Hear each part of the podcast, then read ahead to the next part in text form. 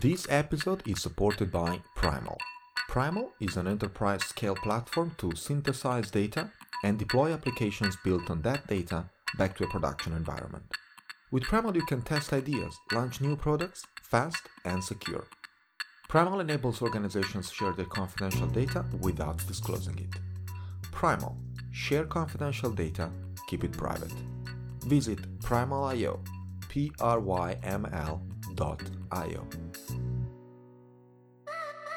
Thank you for listening to Data Science at Home podcast with Francesco Gadaletta. You are about to get cutting edge insights from the people who are reshaping the world of technology with machine learning, data science, and artificial intelligence. It's time for Data Science at Home. Welcome to the show. Welcome back to another episode of Data Science at Home podcast. I'm Francesco, podcasting from the regular office of Leuven in Belgium. Today, I am going to continue the conversation we had last week about uh, compressing deep learning models. Last time, we have been speaking about uh, knowledge distillation as a method to make neural networks available for, uh, for example, edge devices.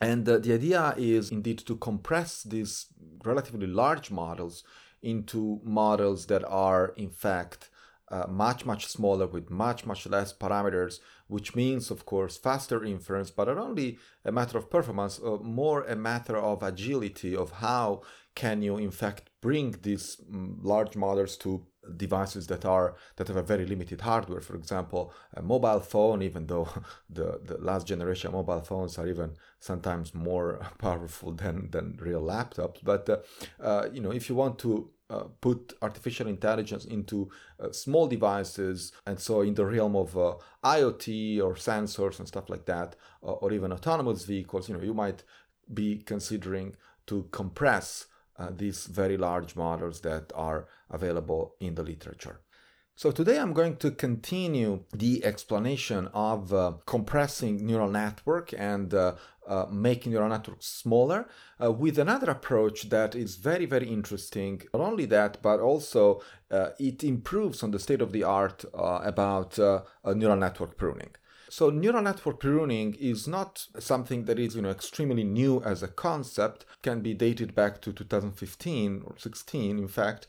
Um, that consists of retraining a neural network after it has been pruned. Once you train a neural network, you have uh, usually a very large number of parameters. So you, uh, the neural network is learning some very complex patterns from your data uh, the problem is that at the end of the training, you realize that the neural network has, for example, hundreds of millions of parameters, and so it's not really scalable or it's not really portable to small devices, as we said before.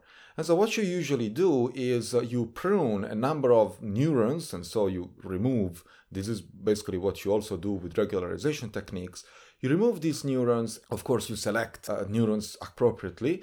But uh, at the end, what happens is that you have a much, much smaller network, and what you need to do usually is retraining this network because you want to do so called fine tuning that trains the unpruned weights in order to recover that accuracy that you might have lost during pruning or after pruning. There are some other techniques, however, that have been thought about. These new techniques go under the name of weight rewinding and uh, learning rate rewinding. And so in this episode, I'm going to explain how these techniques work and why they work better. In fact, I'm going to show some uh, very interesting results about uh, uh, these new techniques and the simplicity, in fact, of the of the approach.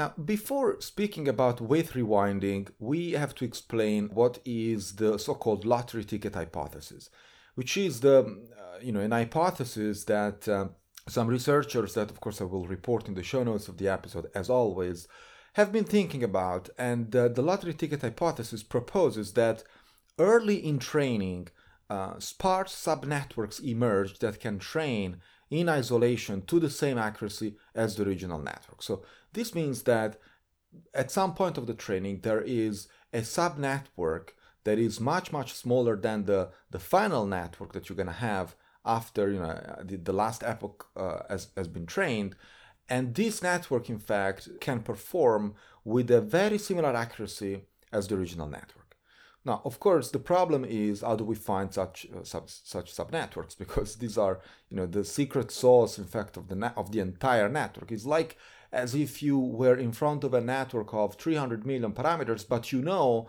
that among these 300 million parameters, there is a subnetwork, let's say, of uh, 30 million parameters or even less that performs as good as the 300 million. And so, what you would like to do, of course, is well, why do I need the 300 million parameters if I can perform with uh, one tenth of the neurons that uh, that I have? Yeah, and the, the lottery ticket hypothesis states exactly this. It says there is a subnetwork that performs with same accuracy. The problem is how do you find such network? And so there are two techniques: the rewinding and uh, the learning rate rewinding. There are two very similar techniques that, in fact, help you finding this subnetwork according to the lottery ticket hypothesis. The rewinding technique, which is also called weight rewinding, basically rewinds both the weights and the learning rate to a previous state and then it starts training from there. So then you prune and then you start you keep training from where you left, right? While learning rate rewind only rewinds the learning rate parameter, continuing to train the weights from their values at the end of the training. So it's, it's exactly like fine tuning, but only applied to the learning rate. So it's an extremely simple strategy, in fact. What makes it difficult to establish what is convenient or not is, in fact, three, um, let's say, metrics that or three criteria that we have to consider once we apply these methodologies, which is, of course, the accuracy, the efficiency, and the search cost. We want the accuracy of the resulting prune network to be comparable to what we would get with an unpruned network or a not pruned network. Efficiency uh, consists of, you know, considering the resources required to represent or execute the pruned network. If it is as big as uh, the original network, of course, there is no uh, impact in the in the methodology. And of course, the search cost. You know, to find this pruned network, you know, I have to consider a limited amount of resources, I mean, hardware resources, but also time, uh, in order to find this pruned network. And so that also has to be contained. These three metrics effectively form the so called test bed we are going to, well, the researchers have been uh, measuring their new methodology against. What really impressed me of this paper is that um, the algorithm is extremely simple and the authors have proposed a simplification of the so-called weight rewinding, which is the learning rate rewinding, that rewinds the learning rate schedule but not the weights. They also find that the learning rate rewinding matches or outperforms weight rewinding in all the scenarios they have considered in order to measure the accuracy and the efficiency of this algorithm. And so, as I said, this is extremely interesting. It really impressed me because of the simplicity of the algorithm that we can, or the author basically summarize in uh, an extremely simple list of, uh, of tasks or steps uh, of the pruning algorithm, which goes under train to completion, prune the 20% lowest magnitude weights globally, retrain using learning rate rewinding for the original training time, and then you simply repeat the step two and three, which is prune and retrain, until you reach the desired compression ratio. So this is extremely interesting and you know I would say stupid, but it's not stupid. It's just very very simple. You train, you prune, you retrain, and then you keep pruning and retraining, pruning and retraining until you're happy with the compression ratio. Of course, you have also to keep an eye on the accuracy and on the parameter efficiency trade-off that your pruning algorithm is achieving at a particular step.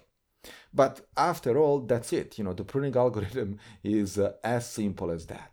Now, there are several strategies or sub strategies that the authors have been considering. For example, when they prune, how do they prune?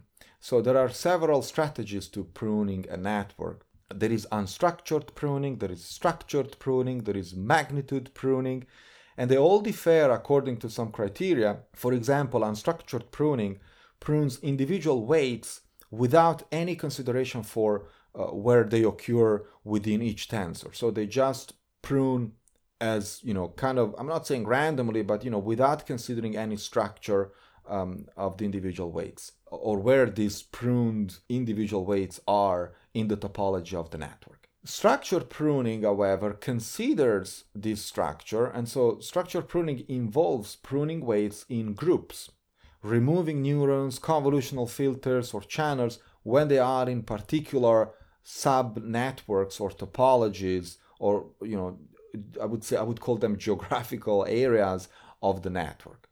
It's called the topology, by the way.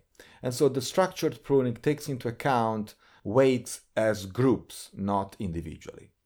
Now, unstructured pruning reduces the number of parameters but may not improve performance, while structured pruning preserves a dense computation, you know, due to the fact that you are considering the topology of the network, and this means that it can lead to immediate performance improvements. And uh, in the paper that I'm considering, the authors have studied, of course, both structured and unstructured pruning.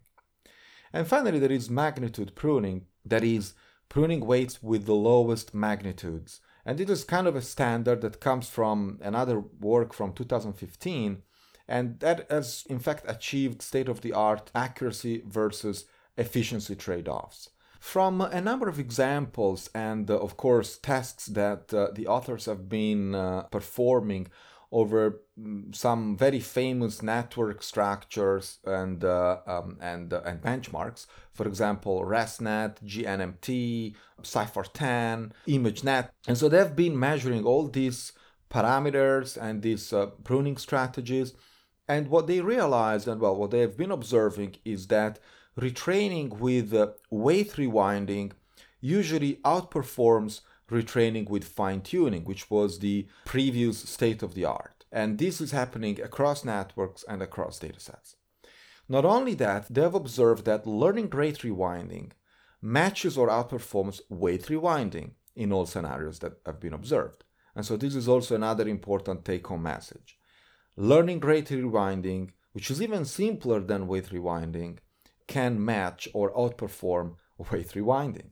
And so that's again a very interesting takeaway that is simplicity is uh, in fact uh, winning here. The most simple method of, of the two shows better results. And these results, of course, have been measured with a trade off between accuracy and parameter efficiency, which is also very interesting and to take into account because you can have a network that performs extremely well but is not parameter efficient which means that it has a, a very uh, small compression ratio. So you didn't really compress the network that much. And of course, the accuracy stays high.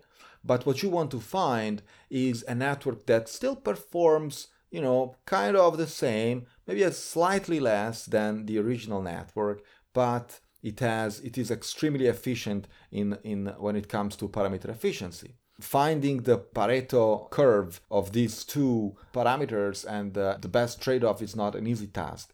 And that's what exactly uh, has been done in, uh, in this work, which is amazing because this means that you can evaluate accuracy versus parameter efficiency.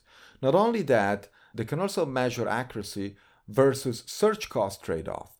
And that's another parameter, you know, that is kind of a, a, a triangle, right, that you want to you want to, to find a trade-off among these three important metrics. And the second pair of course is accuracy versus search cost because of course if it takes you as long as training the the the original network just to find the sub networks according to the lottery ticket hypothesis well then it's not that convenient or efficient to uh, to proceed with such a method. And so you also want to measure accuracy versus how long does it take or how many resources in terms of hardware and time for you to find that subnetwork and to maintain that accuracy and to be parameter efficient. Of course, in this episode, I cannot go into the mathematical details and the theoretical foundation of why this works, but I will provide, as always, additional notes and also the papers that I've been reading for this episode, which are extremely interesting and very nice to read. I have to be honest here, I haven't tried this code uh, my myself. I haven't uh, experimented with uh, these numbers and with this uh, data set, so I fully trust the authors about their uh, results. But I really encourage you to to do that. And eventually, if you find something interesting that you want to share, do not hesitate to come on our Slack channel, also the coordinate of which will be in the show notes of this episode. Yes, we have a Slack channel, and uh, that's where we talk about uh, the past episode or uh, we propose new episodes. For example, if you want to listen something about uh, a topic that um, interests you personally or with which you can improve your career in data science, do not hesitate to jump over the chat and speak to us. It's so much fun to have you all on datascienceathome.com. I talk to you next time. You've been listening to Data Science at Home podcast. Be sure to subscribe on iTunes, Stitcher, or Podbean to get new fresh episodes. For more, please follow us on Instagram, Twitter, and Facebook, or visit our website at datascienceathome.com.